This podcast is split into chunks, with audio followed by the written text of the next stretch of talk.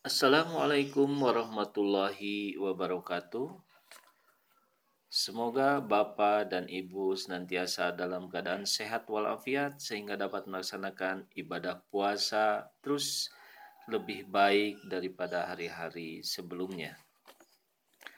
Pada deresan kedua ini, mari kita mengambil pelajaran masih di bab puasa bahwa di dalam surat Al-Baqarah ayat 183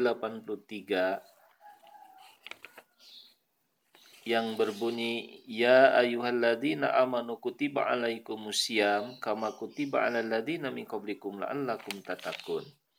Di dalam ayat ini ada kalimat kutiba alal ladzina min qablikum diwajibkan atas orang-orang dari sebelum kamu.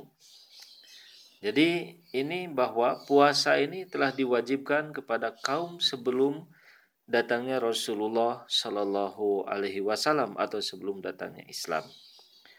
Hal ini bisa dibuktikan ada tercantum di dalam Ensiklopedia Britannica juz 9 tentang puasa bahwa di negeri barat di Assyria, Babylon juga berpuasa, yakni untuk memohon pengampunan.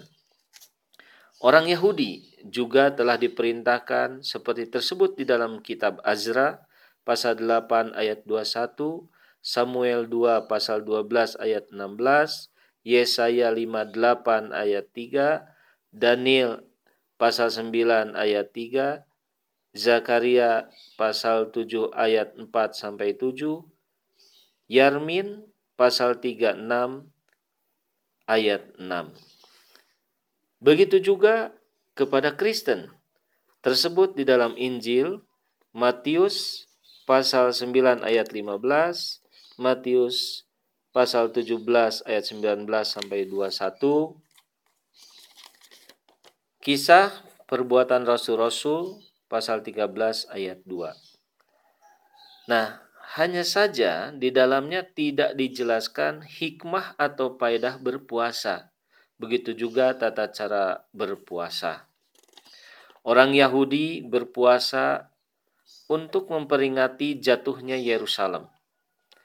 Orang Kristen berpuasa untuk memperingati kelahiran Al-Masih dan hari hamilnya Siti Maryam.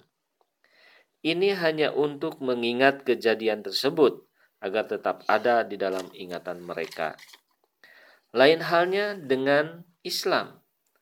Aturan dan hikmah yang terkandung dalam puasa sangat jelas, sehingga biar susah atau banyak ujian dalam melaksanakannya, orang-orang mukmin tetap melaksanakan ibadah ini, yakni ibadah puasa, dengan terus meningkatkan pengamalannya ke taraf yang lebih tinggi.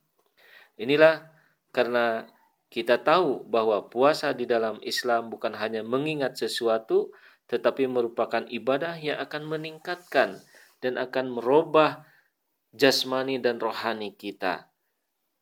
Sesuai dengan yang dijelaskan oleh junjungan kita Nabi besar Muhammad Shallallahu Alaihi Wasallam dengan puasa kita akan menjadi fitri, yakni akan menjadi suci. Insya Allah jika kita memang benar-benar dalam melaksanakan ibadah puasa ini, maka kefitrian ini akan diwariskan oleh Allah kepada kita semua. Mudah-mudahan Allah Ta'ala senantiasa memberikan kekuatan kepada kita sehingga kita dapat melaksanakan ibadah puasa ini dengan lebih baik lagi dan menuju kepada kesempurnaan. Amin Allahumma amin. Wassalamualaikum warahmatullahi wabarakatuh.